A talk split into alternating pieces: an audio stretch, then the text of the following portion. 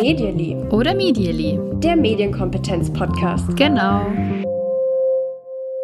Hallo und herzlich willkommen zu Medially oder Medially, dem Medienkompetenz-Podcast eures Vertrauens. Wie immer an den Mikros sind. Hallo, ich bin Kim. Und Natascha. Hi.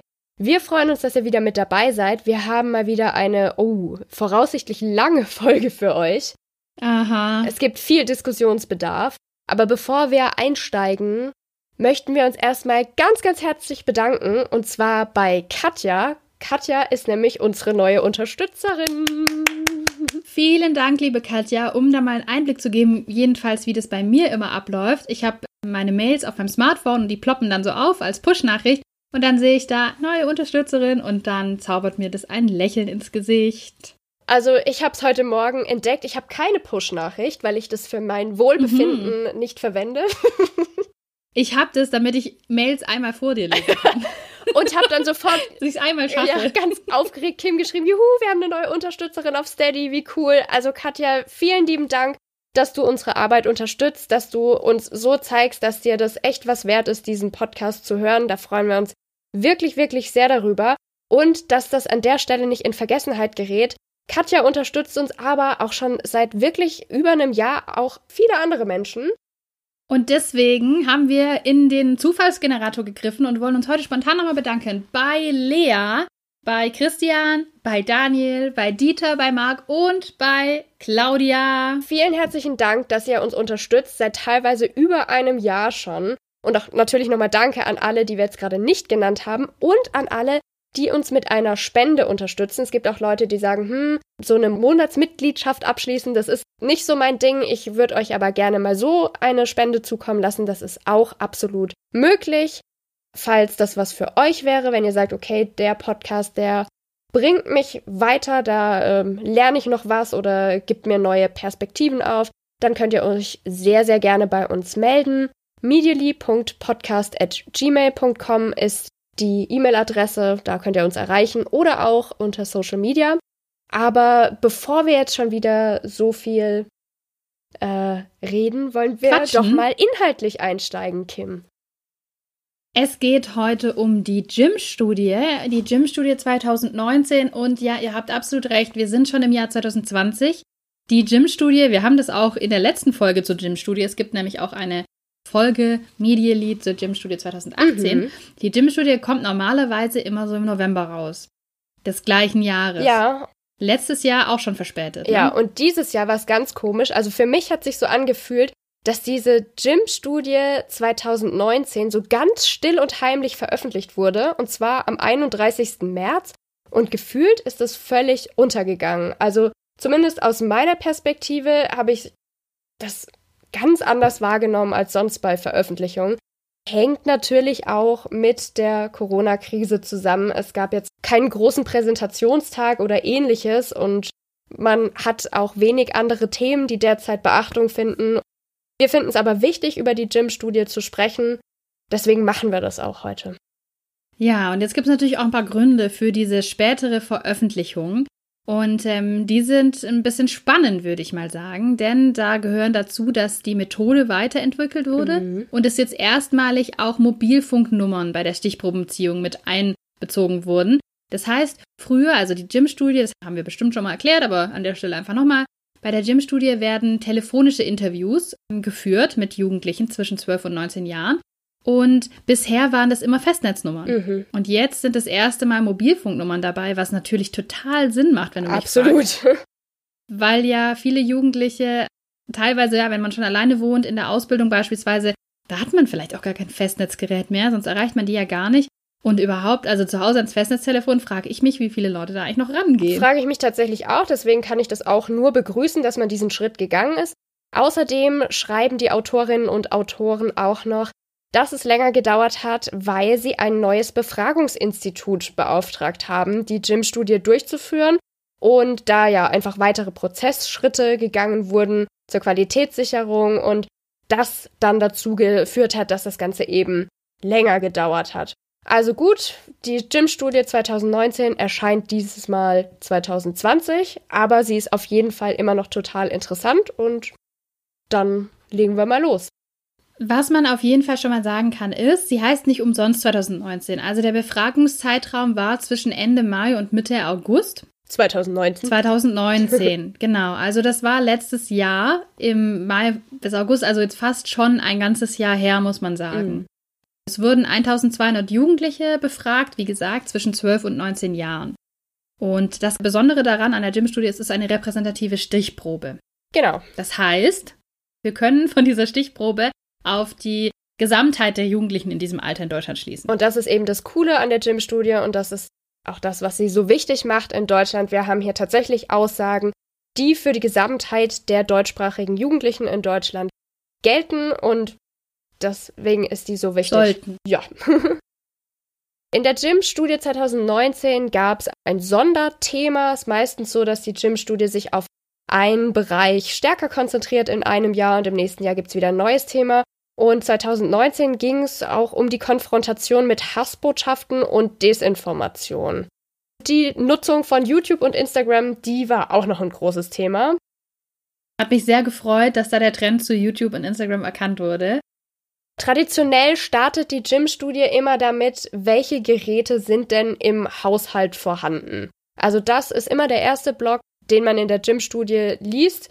Und war da für dich irgendwas Überraschendes, Neues dabei? Im Besitz im Haushalt erstmal nicht. Mhm. Später doch einiges. Ja.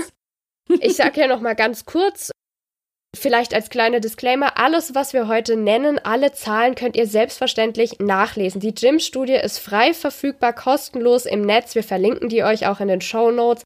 Können wir nur empfehlen, das Ganze sich auch noch mal selbst anzuschauen. Und für alle, die jetzt sagen, boah, so viele Seiten durchzulesen habe ich gerade keine Lust, machen wir eben diese Folge, geben auch noch unsere Einschätzung. Nur falls wir irgendwie an einer Stelle mal mit irgendeiner Zahl durcheinander gekommen sein sollten, teilt uns das gerne mit. Ähm, wie gesagt, die Zahlen, die sind alle frei verfügbar im Netz.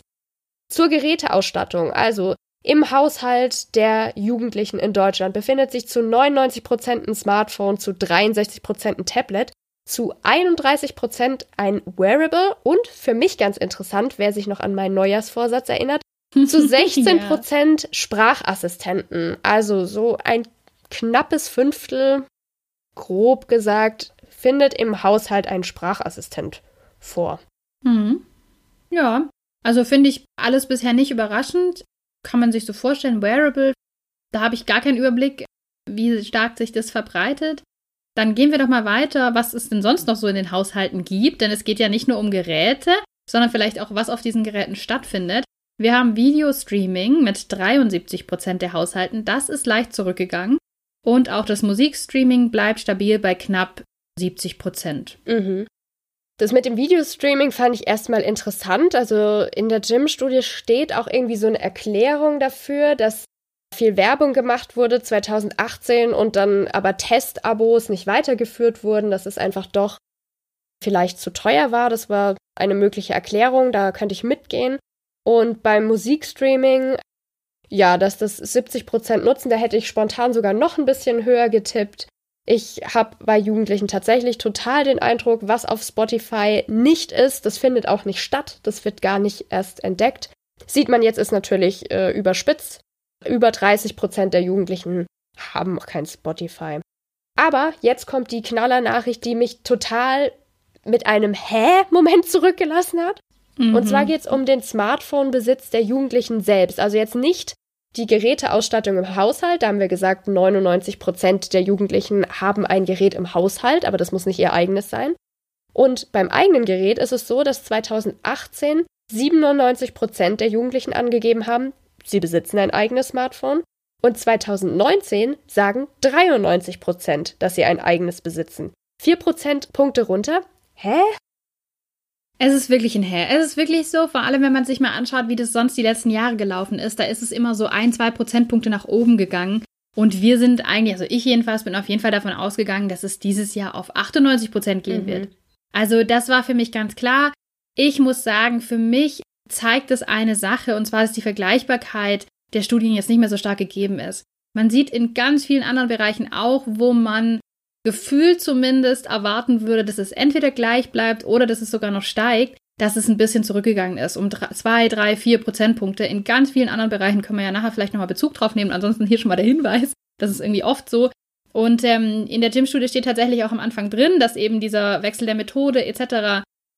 dazu führen kann, dass eben die Vergleichbarkeit nicht mehr so gegeben ist. Und für mich ist es leider der Fall. Und jetzt können wir total sagen, ja, wie, wie gut und wichtig die Gymstudie ist. Da bin ich auch absolut dabei. Auch nochmal, um das wieder zu wiederholen, es ist einfach eine Studie, die nicht finanziert ist von irgendeinem großen Konzern, der sagt, ich möchte gern, dass das und das ja. rauskommt, weil, weil ich verkaufe genau das zufälligerweise sondern das ist einfach eine unabhängige Studie. Deswegen sind wir da auch so Fans davon. Vom Medienpädagogischen Forschungsverbund Südwest. So ist es nämlich. Aber die Vergleichbarkeit finde ich einfach wahnsinnig wichtig über die Jahre. Mhm. Und da finde ich es wirklich schwierig, weil man sich sonst echt immer schön anschauen konnte, ja, wie hat sich das die letzten zehn Jahre entwickelt? Und gut, ich meine, was sind jetzt vier, fünf Prozentpunkte? Das ist jetzt nicht so viel, aber trotzdem, ja, ich bin, du hörst es, ne? Ich bin so ein bisschen, hm, vor allem ist ja das interessant, jetzt hat man die Methode geändert, weil eben viele Jugendliche nicht mehr über Festnetz erreichbar sind. Und dann stellt sich raus, und gleichzeitig ist der Smartphone-Besitz der Jugendlichen zurückgegangen. Hm. Also schwierig, die Gym-Studie, wenn ich mich nicht verlesen habe, bietet dazu auch keine Erklärung an, was sie dahinter hm, vermuten könnten. Es ist halt wieder dieses große Problem, was für mich da einfach aufkommt. Ähm, man weiß es, quantitative Forschung. Ne? Also ich frage mich, was haben die gefragt? Mhm. Da haben die gesagt, hast du ein Smartphone? Was sage ich da, wenn ich das immer nur Handy nenne, das Gerät? Nee, ich habe kein Smartphone, ich habe ja ein iPhone. Mhm. So. Nee, habe ich nicht. Wird es später dann wieder korrigiert, wenn dann gefragt wird, welche App nutzt du am gernsten, am, am, am liebsten? ich habe hier ein bisschen mittleres Gefühl gerade. Schauen wir mal weiter, was wir noch entdecken konnten. Was ich ganz spannend finde, ist auch die Ausstattung von Computer oder eigenem Laptop ist von 71% auf 65% gefallen. Und gerade aktuell, das heißt fürs Homeschooling, 35% der Jugendlichen in Deutschland zwischen 12 und 19 Jahren, die können nicht einen eigenen Laptop oder Computer nutzen, sondern die sind auf die Geräte im Haushalt angewiesen. Und das müssen wir uns vor Augen führen. Das ist wirklich eine beeindruckende Zahl. 35 Prozent die haben die Möglichkeit nicht, die derzeit häufig vorausgesetzt wird von Schulen, ja. die Aufgaben stellen, die Teilnahme an Videokonferenzen verlangen oder ähnliches, was teilweise mit dem Smartphone wirklich schwierig zu machen ist. Und ja, das sind die Zahlen. In dem Fall finde ich den Rückgang sehr, sehr verständlich. Ein Smartphone hat mittlerweile so viele Funktionen, dass es nicht mehr so unbedingt nötig ist, für Jugendliche einen eigenen Computer oder Laptop besitzen zu müssen, so mit 12, 13, 14, wie auch immer. Mhm. Aber ja, gerade aktuell kann das natürlich zu Schwierigkeiten führen, wenn man voraussetzt, ja. dass eben die Ausstattung da total gegeben ist. Ich finde es so, so wichtig, also wirklich mal sich nochmal klarzumachen, ein Drittel hat eben diesen Zugriff nicht. Mhm. Und wenn es eben ein oder zwei Computer im Haushalt gibt und man hat Geschwister, dann hat vielleicht die Eltern, die dann jetzt auch was im Homeoffice machen äh, müssen und eben nichts gestellt bekommen von der Arbeit und keinen äh, Laptop für zu Hause bekommen, dann wird es da einfach echt schwierig. Und ich glaube, also muss ich auch für mich selber sagen, man lebt ja auch in seiner Blase, mhm. wo man einfach nur sich selber kennt und seine Kollegen kennt und die Kolleginnen, die alle irgendwie unterwegs sind mit allen möglichen Geräten. Das vergisst man schnell. Und ich habe das jetzt in den letzten Wochen so stark mitbekommen auf, auf Twitter und überall, wo ja fast schon so ein Streit entbrannt ist zwischen verschiedenen Lehrenden, die dann eben sagen, ja, das ist jetzt die richtige Methode und so muss man das jetzt machen. Und habe da irgendwie einen so eindrücklichen Kommentar für mich gelesen von einer Lehrerin, ich weiß leider nicht mehr wo, die eben geschrieben hat, da ging es darum, ja, warum beteiligen sich manche Schüler nicht? Was meint ihr, woran liegt es? Und sie hat dann eben geschrieben, ja, bei manchen geht's mhm. einfach nicht. Sie hat einfach ein paar Schüler, von denen es gar keine Rückmeldung gibt und hat dann da probiert und probiert und dann kam zum Beispiel raus, dass die keine E-Mail-Adresse hatten und dann wurde den einen geholfen von den Eltern beim Einrichten, der ein anderer, bei dem ging's nicht. Dann ruft sie zu Hause auf dem Festnetz an, spricht mit den Eltern, spricht mit dem Schüler, hat versucht, ihn da durchzusprechen, sozusagen beim Einrichten der E-Mail-Adresse, aber es hat einfach nicht geklappt. Und das ist halt auch Realität. Also Chancengleichheit scheitert da allein am Besitz von bestimmten Geräten. Ja, absolut. Was ich ganz spannend finde, ist, dass es eine neue Abfrage gibt in der Gym-Studie 2019 und die finde ich so, so cool und so wichtig. Und zwar geht es darum, die uneingeschränkte Verfügbarkeit von WLAN. Also könnt ihr jederzeit WLAN nutzen. Und man sieht hier ganz doll, das hängt absolut mit dem Alter zusammen. Bei den 12- und 13-Jährigen sind 76 Prozent, bei den 14-, 15-Jährigen geben schon 83 Prozent an, bei den 16-, 17-Jährigen 88 Prozent und bei den 18- und 19-Jährigen 97 Prozent, die eben sagen, ja, ich kann jederzeit WLAN nutzen, es wird bei mir nicht mehr irgendwie reglementiert. Aber komischerweise 85 Prozent der Mädchen sagen das, uneingeschränkte Verfügbarkeit von WLAN ist bei mir vorhanden, aber 88 Prozent der Jungs, also ein bisschen, bisschen mehr die Jungs. Hast du dazu irgendeine Idee? Ja, keine Ahnung, was das bedeuten kann. Mhm. Ich habe mir schon kurz gefragt, ob es vielleicht daran liegt, dass Jungen sich die uneingeschränkte Verfügbarkeit von WLAN einfach öfter selbst genehmigen als Mädchen, also zu einem ganz kleinen Teil, weil sie einfach wissen, wie sie rankommen und mhm. in dem Fall vielleicht auch mal auf eine Regel pfeifen oder da den Eltern sozusagen vorspielen, sie würden sich an die Regeln halten, aber in Wahrheit das dann doch irgendwie mehr mhm. nutzen. Könnte sein, ist aber reine Spekulation. Ich wollte nur darauf hinweisen, dass ich das eben ganz cool finde, einfach diese Abfrage, dass man mal sieht, wie, wie wird das eigentlich gehandhabt und für mich auch erwartbar, die Jüngeren haben nicht uneingeschränkten Zugang. Je älter man wird, desto eher wird es von den Eltern eben auch erlaubt. Und ja, mhm. ganz, ganz spannend zu sehen, weil das auch so ein großer Diskussions- und Streitpunkt ist zwischen Eltern und Jugendlichen. Und weil ich da auch schon ganz kreative Lösungen von Eltern gehört habe, die zum Beispiel mit WLAN-Gutscheinen arbeiten und ähnlichem. Ja, finde ich, finde ich ganz spannend an der Stelle. Absolut. Ja, aber ich traue ehrlich gesagt Mädchen das genauso zu, dass die, das, dass die auch diese Hacks Na klar, kennen. Jungs vielleicht noch mal zu einem höheren Prozentanteil, dass sie es auch durchführen. ja, okay, das kann auf jeden Fall sein. Dann kann man sich ja schon fragen, was macht man eigentlich gerne in seiner Freizeit? Das ist ja auch immer wieder ein Thema und da hat sich bei den, ich sage jetzt mal in Anführungszeichen, allgemeinen Freizeitaktivitäten wie immer nicht viel getan. Es steht an erster Stelle Freunde treffen, Sport machen, was mit der Familie machen und so weiter. Ich möchte, bevor wir zu den medialen Aktivitäten kommen, einen Fun Fact nennen, der mir aufgefallen ist und den ich irgendwie ganz interessant finde. Ja. Und zwar grundsätzlich ist es so, dass die Mädchen eher Musik machen, also selber musizieren, und die Jungs eher Sport. Okay, da bin ich dabei. Was ich aber interessant finde, etwas mehr Jungs, und das ist wirklich nur ganz wenig, 4% nämlich der Jungs als Mädchen, davon sind es nur 2%, 4% der Jungs geben Party als Freizeitbeschäftigung an. Und ich hätte es genau andersrum erwartet. Dass die Mädchen eher sagen, Party, gerade weil ja irgendwie, man weiß ja, so Mädchen sind ein bisschen früher entwickelt. Ja. Und man weiß, oder? Mhm. Das ist mhm. doch so, oder? Man geht doch mit, mit 14 als Mädchen schon eher auf eine Party und sagt, ja, ich gehe Party feiern, Party machen mit meinen Freundinnen oder so. Während Jungs, die brauchen noch drei Jahre. Dachte ich. Also ist jetzt vielleicht auch total, bin ich total hinterm Mond. Nee, hätte ich tatsächlich auch so eingeschätzt. Witzig, ja. Ja, aber interessant. Mhm. Nun ja, dann kommen wir aber doch zu den Medienbeschäftigungen in der Freizeit. Ist denn da irgendwas, was wir teilen können, möchten, sollten hier an dieser Stelle, Natascha? Für mich war erstmal nicht überraschend, wenn man fragt, was sind deine liebsten Medienbeschäftigungen in der Freizeit, dann gibt der Großteil an das Internet, dann kommt auf Platz zwei das Smartphone, auf Platz drei Musik hören, auf Platz vier Online-Videos, auf Platz fünf Fernsehen und dann für mich überraschend auf Platz sechs Radio. Damit hätte ich tatsächlich nicht gerechnet. Vor allem, weil danach erst digitale Spiele Ganz kommen. genau. Ne? Also das hat mich überrascht. Ich kenne tatsächlich, da kommen wir auch später nochmal dazu, welche Radionutzungsszenarien es überhaupt gibt.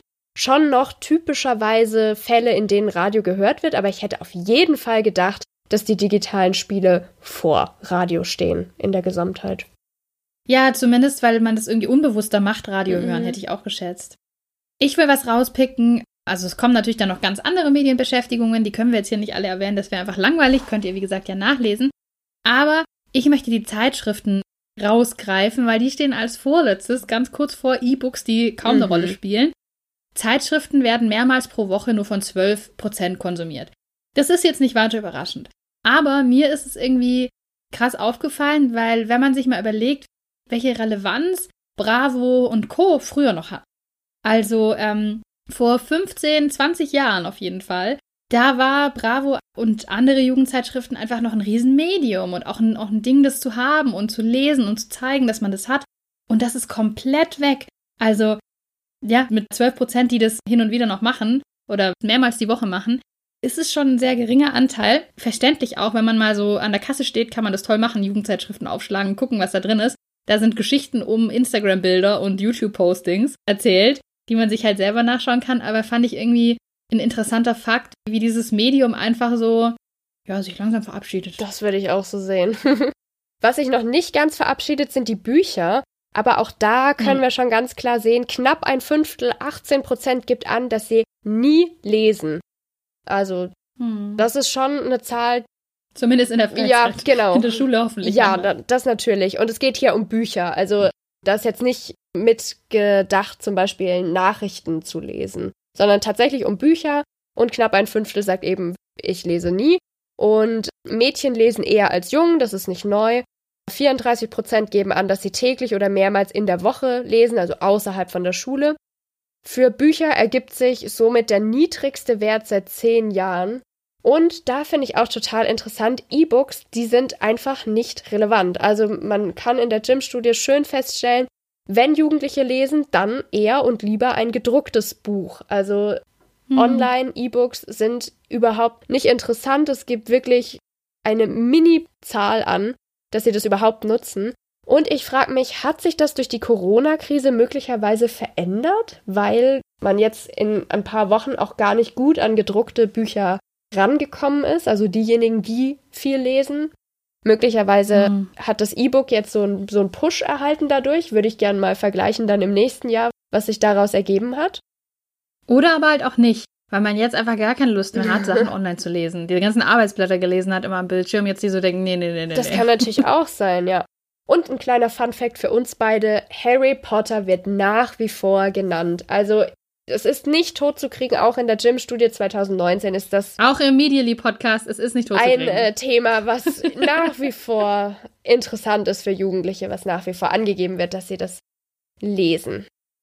Kommen wir mal zur Musik hören.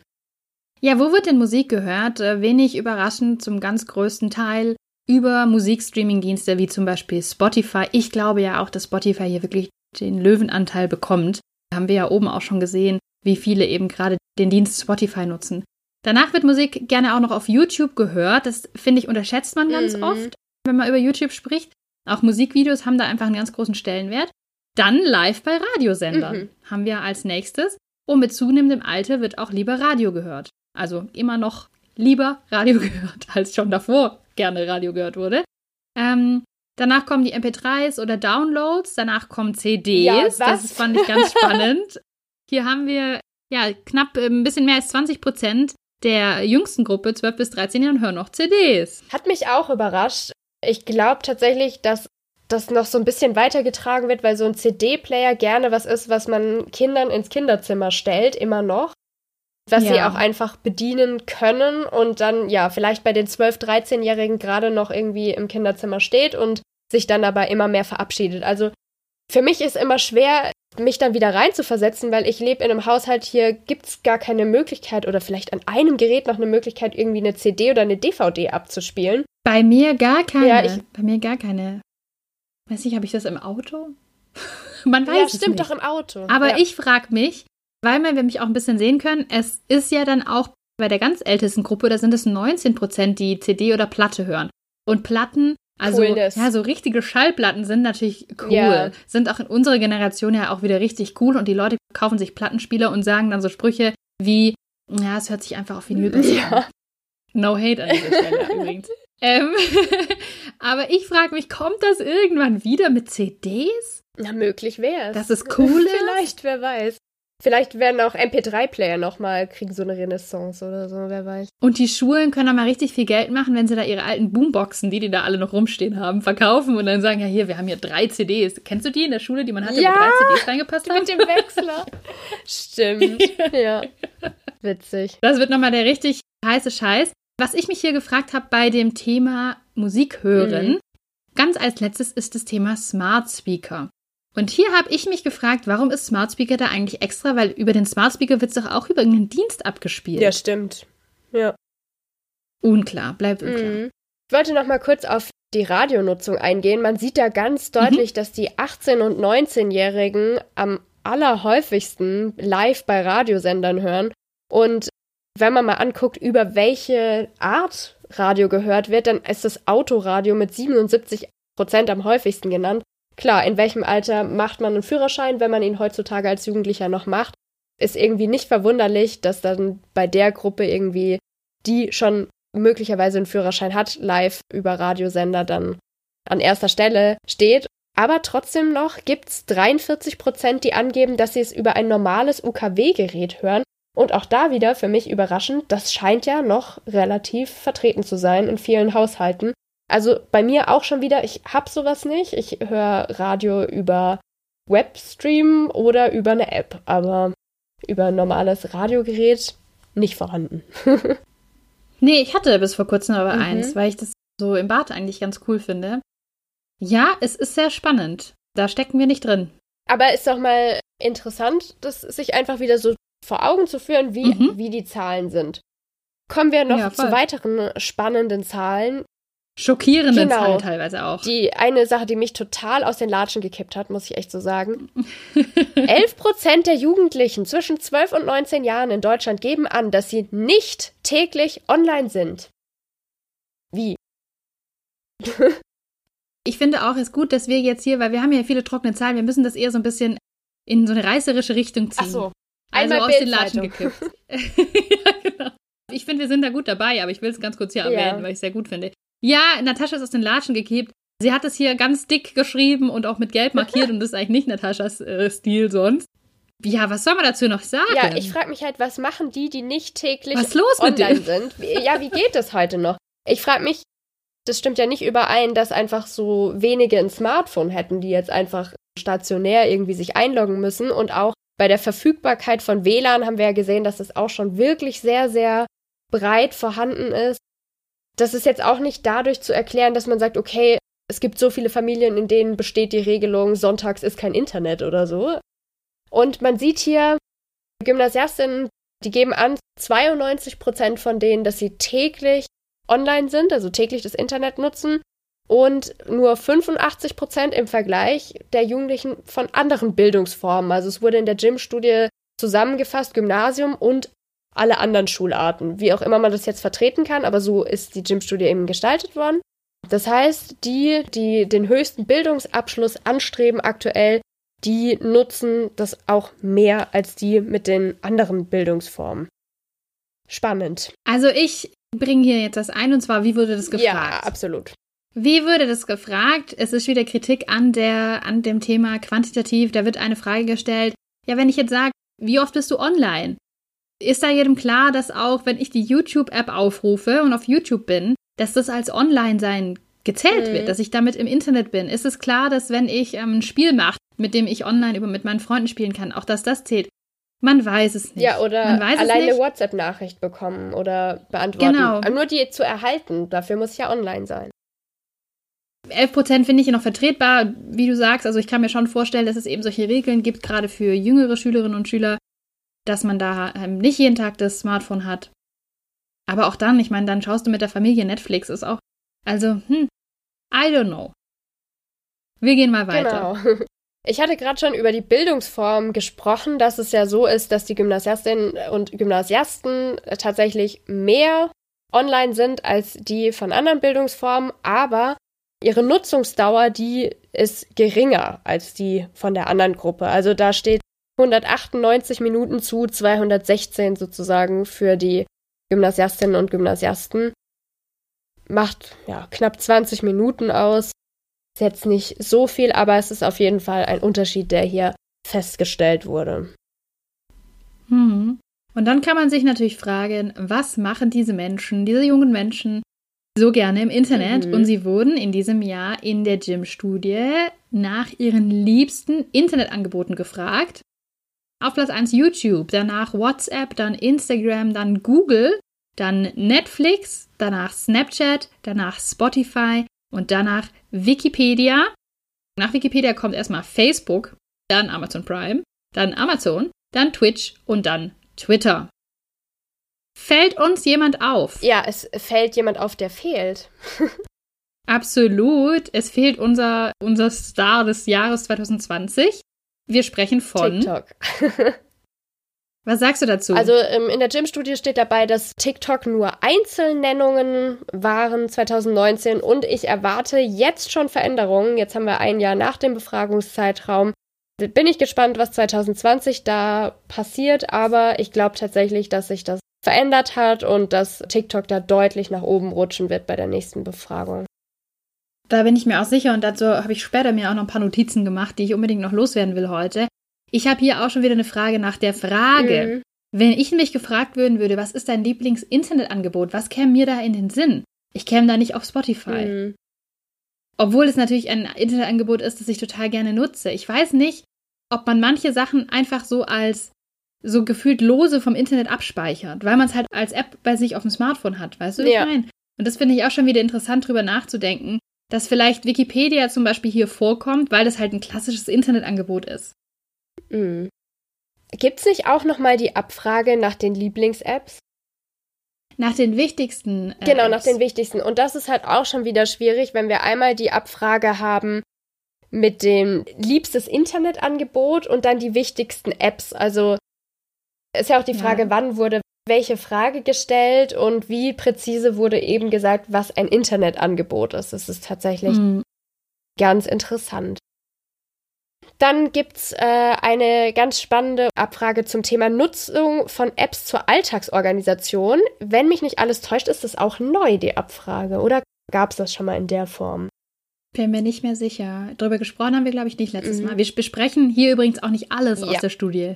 Das, ist das muss man auch sagen. Und zwar ging es darum, welche Apps eben genutzt werden, um den Alltag so organisieren zu können. Und da wurden genannt Navigations-Apps, von den Älteren natürlich deutlich häufiger als von den Jüngeren. Das sieht man, dass es total ansteigt. Dann Apps für Bus und Bahn, da sieht man, dass es ansteigt bis zu den 18-, 19-Jährigen, da geht es dann wieder leicht zurück. Dann mhm. Nachrichten-Apps, das ist das gleiche, von jünger nach älter steigt es an. Und dann für mich total interessant, App der Schule.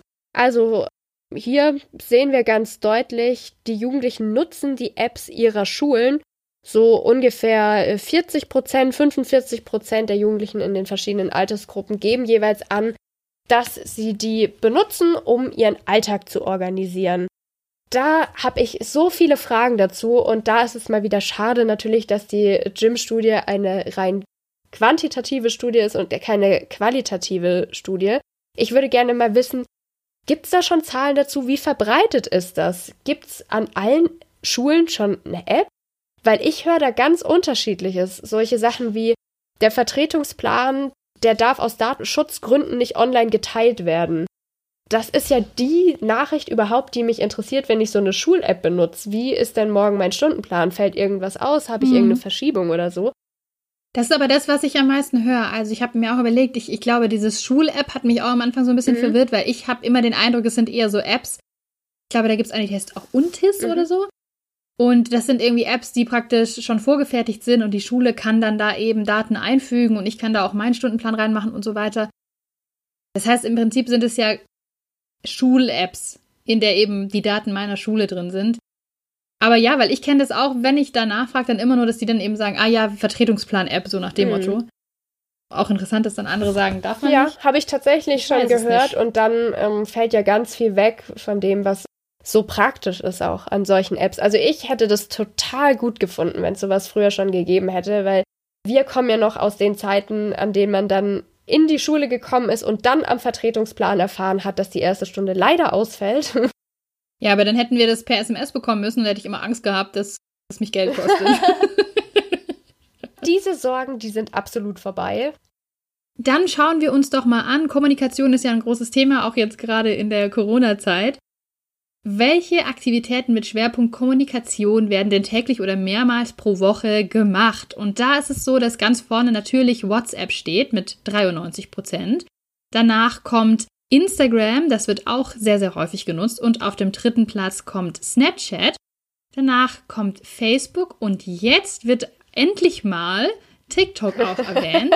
Das wird stärker von Mädchen genutzt als von Jungen, aber es wird hier von 19 Prozent der Mädchen, von 9 Prozent der Jungs genannt. Und das finde ich doch mal interessant, dass das jetzt hier vorkommt. Mhm.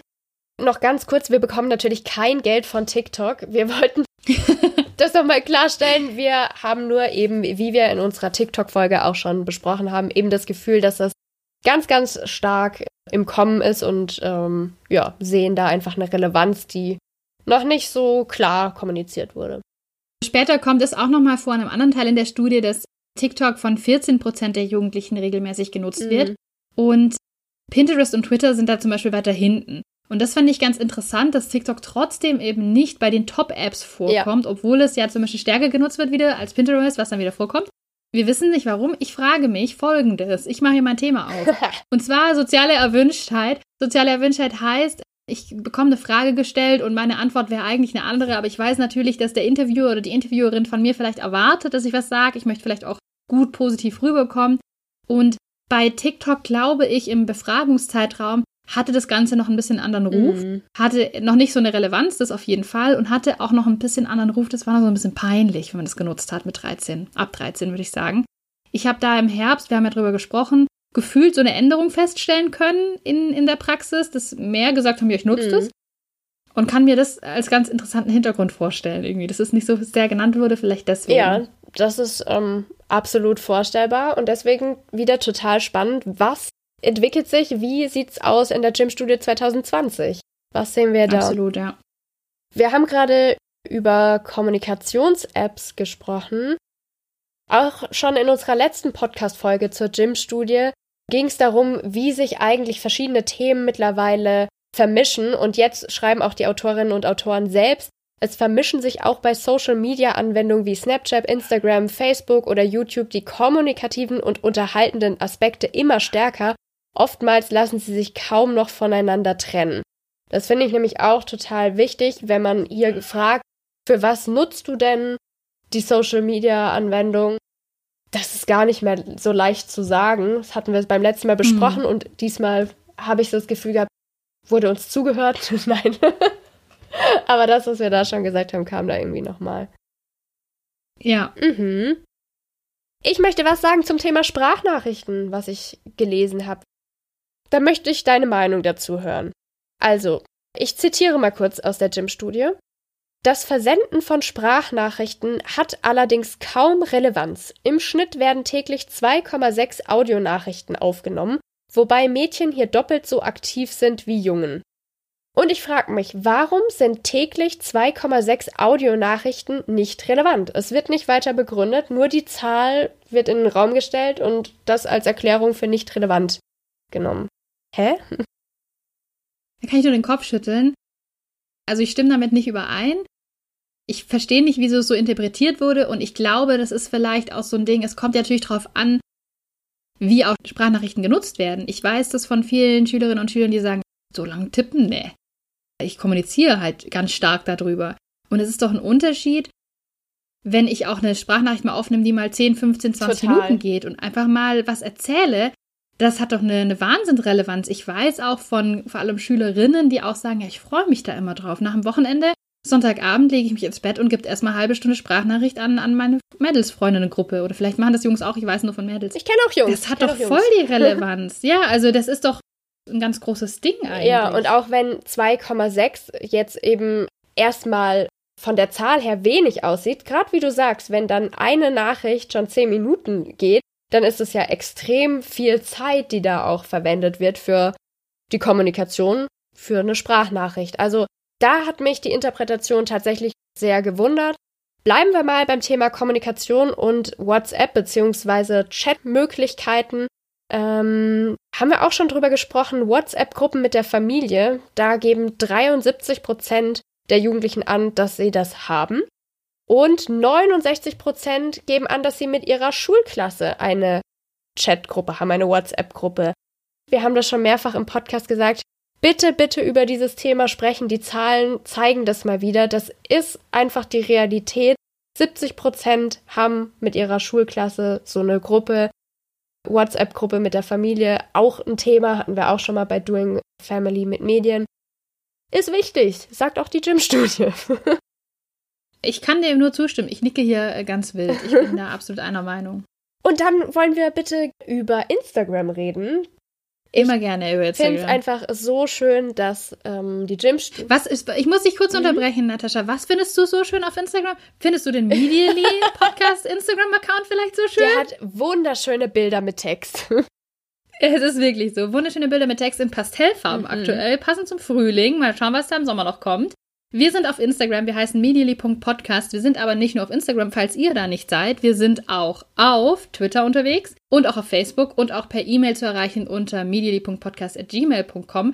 Aber wenn ihr sagt, Mensch, ich möchte einfach mit schönen Bildern und Texten auf dem Laufenden gehalten werden, was da so los ist bei den und beiden, die nächste auch in Folge den Stories, wann die nächste Folge kommt, worum es da geht, kleine Fun Facts, kleine Inputs, die wir so raushauen wollen auf den verschiedenen Plattformen, dann gebt uns doch da einfach ein kleines Folgen, klickt einmal auf Folgen oder tippt einmal auf Folgen und ähm, lasst mal uns einen kleinen Like da. Da freuen wir uns nämlich. Ganz genau. Also das nützt uns auch total, um gesehen zu werden, wenn ihr uns einfach auf Social Media, zum Beispiel sehr gerne auf Instagram, etwas hinterlasst oder uns zum Beispiel auch auf iTunes bewertet. Ja. Da freuen wir uns immer besonders. Mhm. Aber kommen wir nochmal zurück zu Instagram. Also wer unser Instagram-Kanal noch nicht kennt, große Empfehlung, Medially Podcast. Aber was ist noch schön? Was ist dann mit den Jugendlichen? Das hat die Gym-Studie diesmal sehr ausführlich abgefragt. Und mhm. da bin ich wirklich total dankbar für diese Zahlen, die man da jetzt mal so schwarz mhm. auf weiß hat, repräsentative Zahlen. Und ich zitiere jetzt einmal ganz kurz. Jugendliche, die Instagram nutzen, geben an, dass sie mit ihrem eigenen Account im Schnitt 299 Personen erreichen. Bei Mädchen sind es mit 319 etwas mehr als bei Jungen, Klammern 278, mit zunehmendem Alter nimmt die Zahl der persönlichen Follower zu. Und Gymnasiastinnen und Gymnasiasten haben eine kleinere Fangemeinschaft als Jugendliche anderer Schulformen. Bei Gymnasiastinnen und Gymnasiasten sind es 287 im Durchschnitt und bei anderen Schulformen 320. Allein, dass man jetzt mal solche Zahlen hat, das finde ich total spannend, weil ich habe ehrlich gesagt kein Gefühl dafür gehabt, was ist so die normale Anzahl an Followern, die so ein typischer jugendlicher privater Account hat, also kein Markenbotschafter, sonst wie Influencer, sondern ein privat geführter Kanal. Und jetzt haben wir da wirklich mal Zahlen dafür. Nur ein bisschen weniger Accounts folgen die selbst und das fand ich sehr spannend, dass es mhm. tatsächlich anscheinend vielleicht auch so ein Ding ist zu sagen, ich habe mehr Follower, als ich selber folge. Total, Weil man es ja genau oder? andersrum erwarten würde. Also so ist jetzt was bei mir. Ich glaube, ich folge, ich darf es ja nicht sagen, wie viele Accounts ich folge. Aber ja, ich, kann mir aber sehr gut vorstellen, dass das wirklich so, ein, so, ein, so eine Kennzahl ist.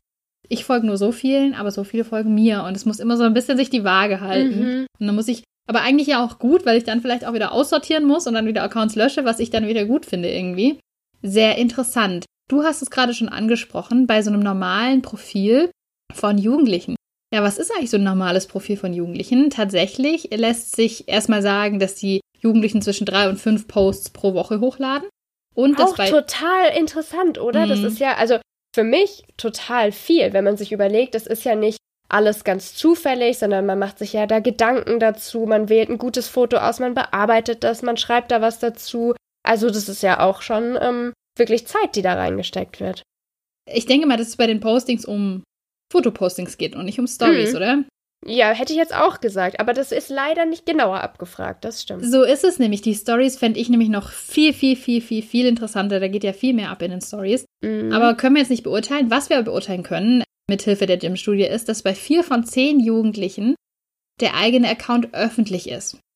Und ein öffentlicher Account kann, wie gesagt, von allen Nutzerinnen und Nutzern der Plattform eingesehen werden, kann auch von Menschen, die die Plattform nicht nutzen, eingesehen werden. Nur die Stories können eben nicht eingesehen werden über den Browser dann, wenn man nicht selbst auch angemeldet ist.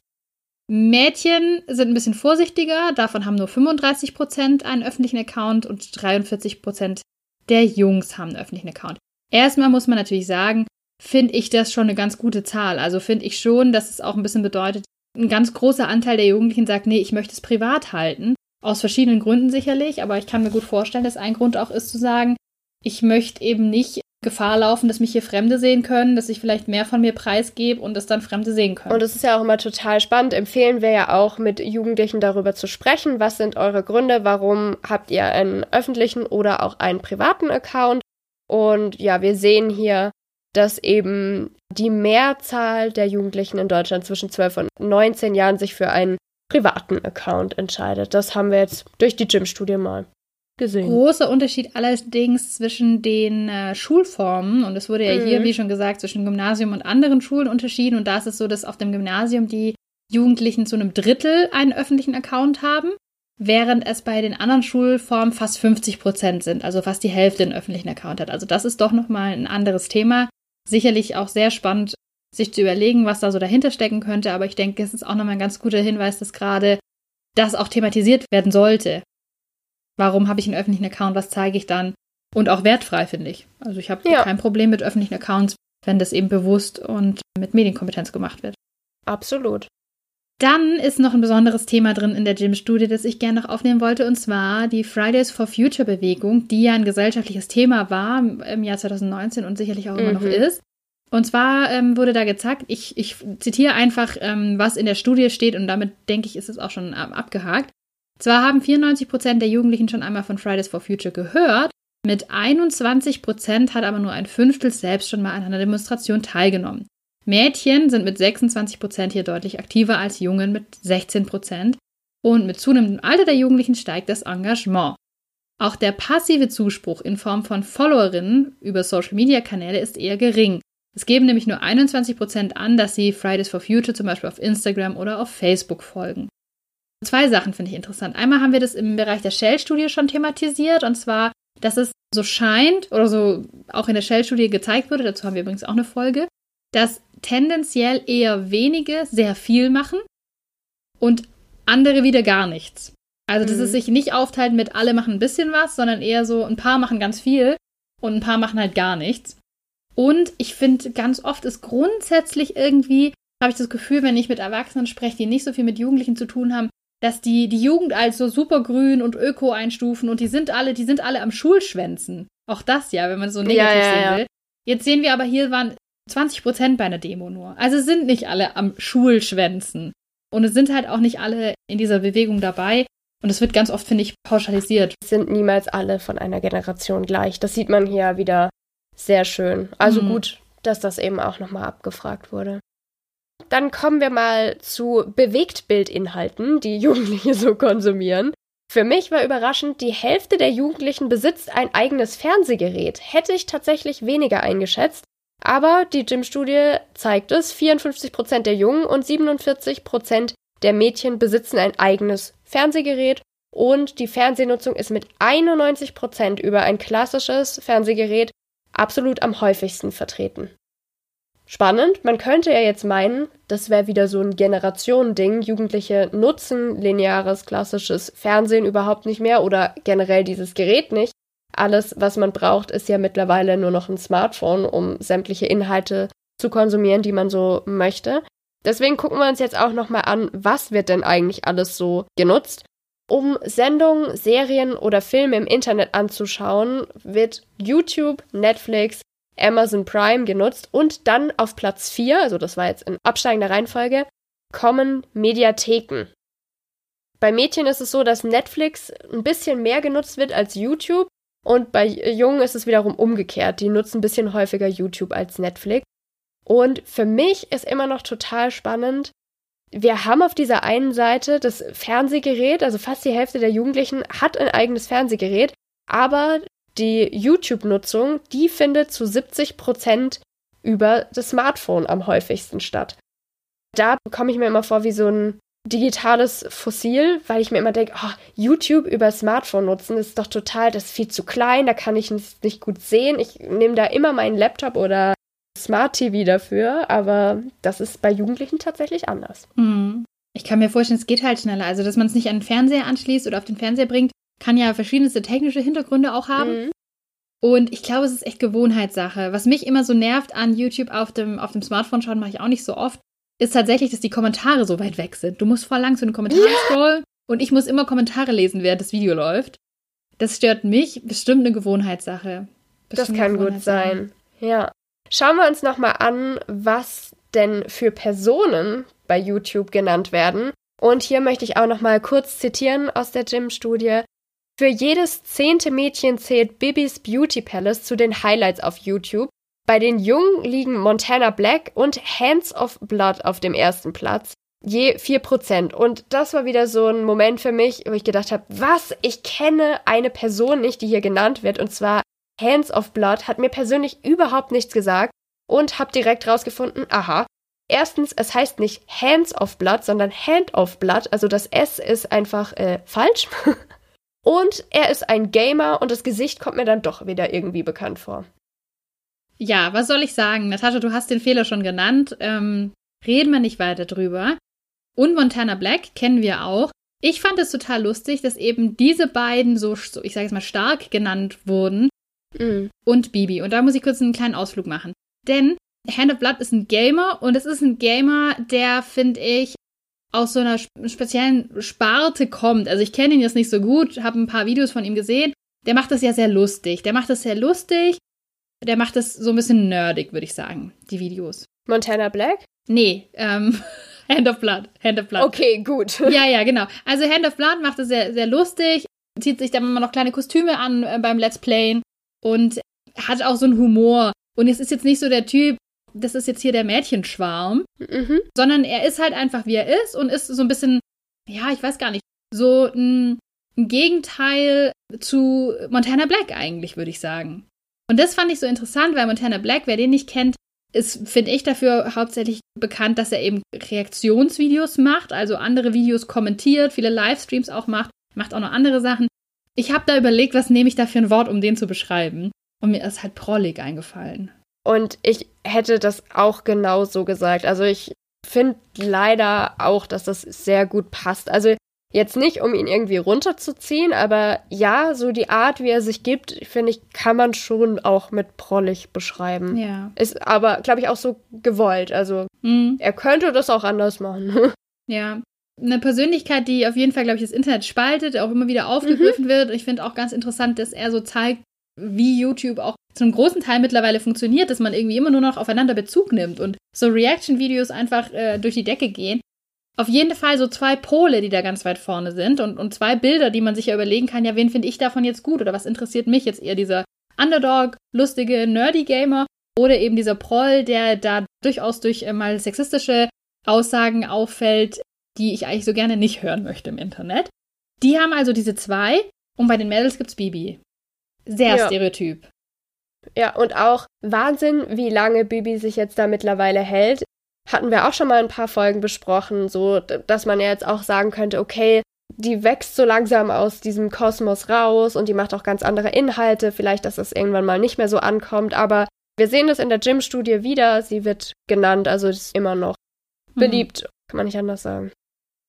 Ja, und da wünsche ich mir aber auf jeden Fall, dass wir irgendwie in Zukunft, also nichts gegen Bibi, aber ich würde mir irgendwie wünschen, dass es mehr Bandbreite gibt, auch für, für Mädchen.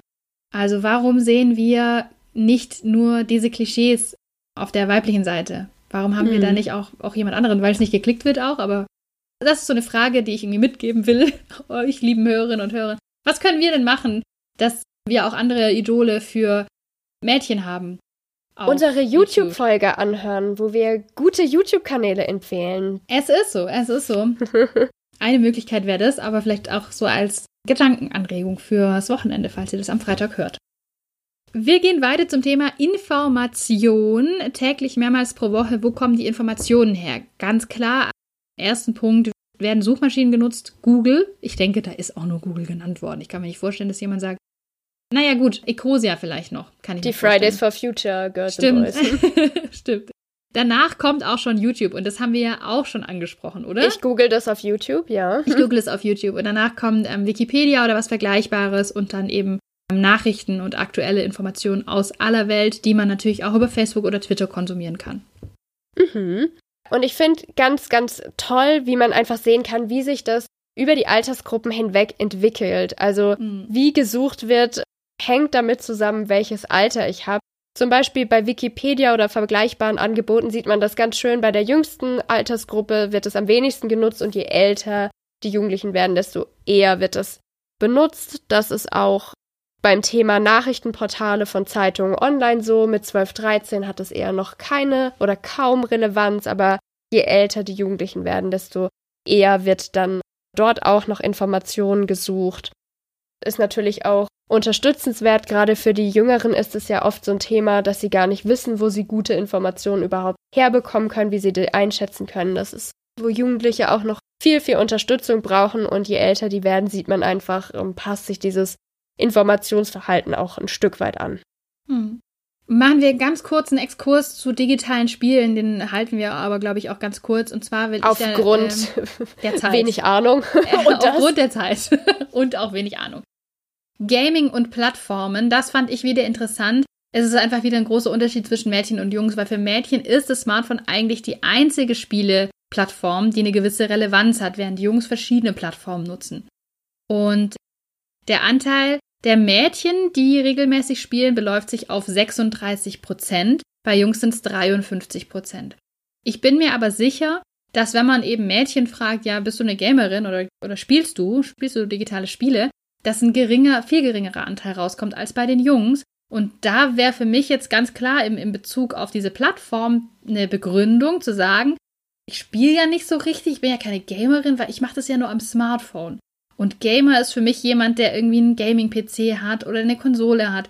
Das finde ich einen interessanten Gedanken irgendwie. Mm, ja, hatten wir auch schon mal ja in der Games-Folge drüber gesprochen.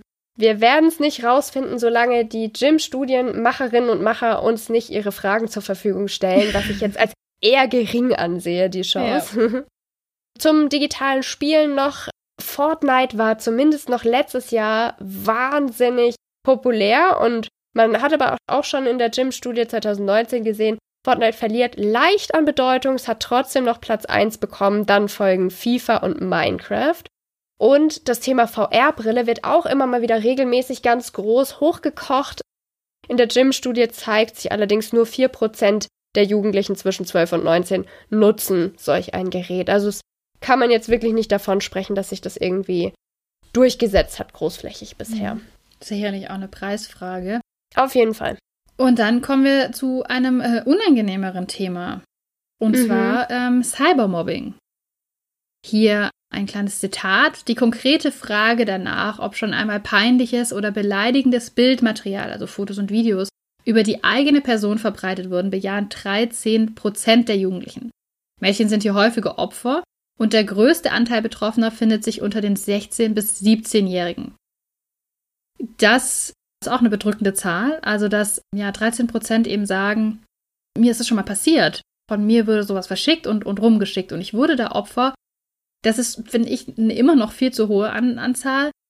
Dass es Mädchen häufiger betroffen sind, auch interessant. Gibt sicherlich auch ganz spannende Erklärungsmöglichkeiten dafür. Das Alter 16 bis 17 kann ich irgendwie auch verstehen. Da ist einfach so viel gerade los.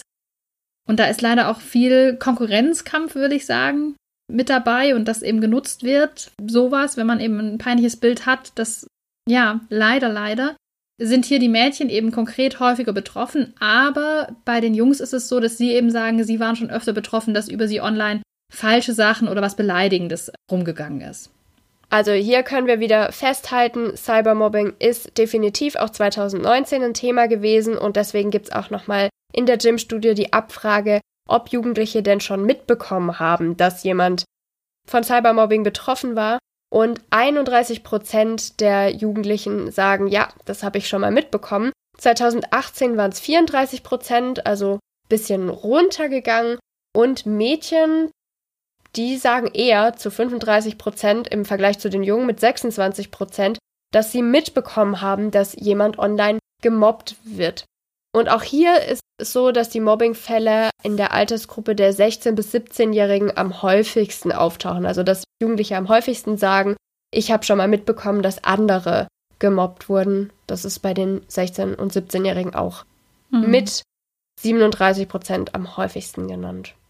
Es wurde auch nochmal konkret danach gefragt, ob man Cybermobbing-Opfer wurde. Also um das nochmal mhm. klarzustellen, im Unterschied dazu, ja, von mir wurde was Peinliches verbreitet, online peinliches Bild das sehen ja viele vielleicht dann noch nicht als Cybermobbing oder das wird dann eben von denen nicht so eingeordnet. Und das ist ein bisschen ein, ein anderer Anteil. Hier ist es nämlich so, dass die Personen, die gesagt haben, ja, ich wurde schon mal selbst per Smartphone oder im Internet fertig gemacht, haben Mädchen gesagt zu 11 Prozent, ja, ist mir schon passiert und Jungs zu 4 Prozent, ja. Auch das absolut bedrückend. Ich kann mir sehr gut vorstellen, dass es Mädchen häufiger trifft. Auch da könnte man stundenlang drüber diskutieren. kann mir auch vorstellen, dass der Anteil an Jungs geringer ist, auch wegen der sozialen Erwünschtheit, weil ich das Gefühl mhm. habe, dass Jungs irgendwie da auch so ein bisschen vielleicht sowas nicht sagen wollen, weil sie da selber irgendwie stark sein wollen und es nicht zugeben wollen. Aber ich weiß es nicht. Das ist wirklich nur geschätzt, geraten, getippt, gefühlt. Genau, also dafür ist auch die Gym-Studie nach wie vor eben wirklich wichtig, um das auch einordnen zu können. Cybermobbing ist ein hochemotionales Thema und da einfach Zahlen dazu zu haben, bei denen Jugendlichen selbst Auskunft geben, ist super wichtig, weil wenn man verschiedene Studien vergleicht, da reicht die Spanne wirklich von bis. Da würde ich immer auf die Gym-Studie verweisen, die ja wirklich jedes Jahr das auch abfragt. Kommen wir zu einem weiteren bedrückenden Thema, nämlich das Thema Hate Speech oder Fake News. Es wurde konkret da abgefragt, ob man im letzten Monat Hass im Netz gesehen hat. Ich zitiere hier ganz kurz, extreme politische Ansichten sind 57 Prozent der Befragten begegnet im letzten Monat.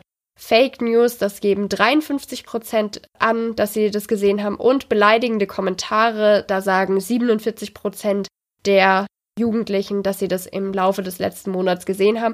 Also eine ganz schön hohe Zahl. Nur knapp ein Fünftel der Jugendlichen sagt, das habe ich überhaupt nicht gesehen im letzten Monat. Das zeigt wirklich, Jugendliche erfahren das ganz, ganz häufig, dass Hass, Fake News, beleidigende Kommentare im Internet zu sehen sind. Ja. Was mich da so bedrückt hat tatsächlich ist, dass eben dieser riesige Anteil von 57 Prozent der Befragten sagt, ja, extreme politische Ansichten sind mir begegnet. Das ist doch Wahnsinn, dass es selbst Jugendlichen so auffällt, die sich ja zu einem großen Teil, wenn wir uns anschauen, auf welchen Angeboten die sich aufhalten, tatsächlich auf Angeboten aufhalten wie Instagram, wie YouTube, wie dann unserer Meinung nach jedenfalls noch TikTok, vielleicht noch nicht 2019, aber es wird kommen, die sehr unterhaltungsfokussiert sind. Und dann schleicht sich also auch da das Ganze schon rein. Dann kommen vielleicht in WhatsApp irgendwelche Kettenbriefe. Mhm. Aber ich finde das extrem problematisch, dass über die Hälfte sagt, ja, mir begegnet sowas. Und ich finde, das ist, müssen alle Alarmglocken klingeln, in die Richtung zu gehen, zu sagen, wir müssen Kompetenzen schaffen, mit sowas umzugehen. Wie gehe ich mit ja auch extremistischem politischem Material online um? Ja. Wie reagiere ich darauf, wenn ich sowas zugeschickt bekomme? Wie kann ich da kritisch bleiben? Fake News ja sowieso ein Thema. Und mhm. ähm, auch eine Kompetenz muss irgendwie, finde ich, geschaffen werden, mit Negativität im Internet und mit negativen Kommentaren oder Hasskommentaren umzugehen. Kann ich alles nur unterstreichen, was du gerade gesagt hast. Mir kam gerade noch ein Gedanke, warum ist denn die Zahl so hoch bei den Jugendlichen? Häufig sind ja auch Jugendliche genau die, die erreicht werden sollen. Ja. Also extreme politische Gruppierungen, die versuchen ja gerade bei ganz Jungen schon zu rekrutieren und das fällt auch auf. Also so mhm. könnte man das jetzt interpretieren. Genau, 57 Prozent nehmen solche Hostings wahr. Was hast du eigentlich so wahrgenommen, frage ich mich, Natascha. Und zwar, was hast du diese Woche gelernt, Natascha? Du, du, du, wow, da wurde die Gymstudie abgewürgt, aber wir reden auch echt schon lange. Und deswegen mache ich es jetzt auch ganz kurz. Ich habe eine komische Angewohnheit und ich wollte rausfinden, ob es dafür ein Wort gibt. Und zwar freue ich mich total, ganz komischer Personal Fact, wenn ich Sachen aufbrauchen kann. Komisch, aber das, das finde ich total gut, wenn irgendwas leer ist und ich kann das dann wegtun. Also ist echt so ein Spleen. Und es gibt ja eigentlich für alles ein Wort, habe ich so, oder ein Begriff. Und leider habe ich dazu keinen Begriff gefunden. Also ich habe das versucht rauszufinden. Falls jemand einen Begriff dafür kennt, wenn man Befriedigung daraus zieht, dass man etwas leer macht oder aufbraucht, darf mir das sehr, sehr gerne mitteilen. Dafür habe ich ein lustiges Wörterbuch gefunden und ich habe eine neue Redewendung gelernt, um sich zu verabschieden. Ich weiß nicht, ob du das schon mal jemals gehört hast, aber es gibt Teile in Deutschland, da sagt man, ich mach mal den Aal. nee, habe ich noch nie gehört. Finde ich aber gut. Ja, also genau, wir machen jetzt auch bald den Aal. Fand ich richtig, richtig lustig. Ähm, genau, das habe ich diese Woche gelernt. Das kann man sagen so für. Ich, ich gehe da mal, ich mache den Aal. Was hast Sehr du gelernt? sympathisch ähm, erstmal muss ich sagen, ich finde es interessant, als du das gegoogelt hast, hast du aber Leute gefunden, die darüber diskutieren, ob es ein Wort gibt in Foren oder so? Ich habe, glaube ich, nicht lange genug gesucht, aber ich hoffe doch, dass es noch mehr Menschen mit dieser besonderen Einschränkung in ich ihrem Leben das. gibt. Ich, ich denke, dass mir ist das gekommen. Ich erzähle es heute nicht. Ich mache so ein bisschen so Cliffhanger. In der nächsten Folge erfahrt ihr meine wirklich seltsamste Angewohnheit und bei der habe ich auch schon mal Stunden verbracht, damit zu recherchieren, ob es einen Namen für diese Phobie gibt. Oder diesen Ekel, den ich empfinde. Aber ich erzähle es nicht und ich habe da ganz viele Leute gefunden im, im Internet, die das auch haben, aber kein Wort dafür auch. Also sei getröstet. Mhm. was habe ich gelernt? Ich mache es jetzt auch ganz kurz. Und zwar, TikTok führt was Neues ein. Und zwar, dass man Direktnachrichten, also Privatnachrichten, erst ab 16 Jahren verschicken kann.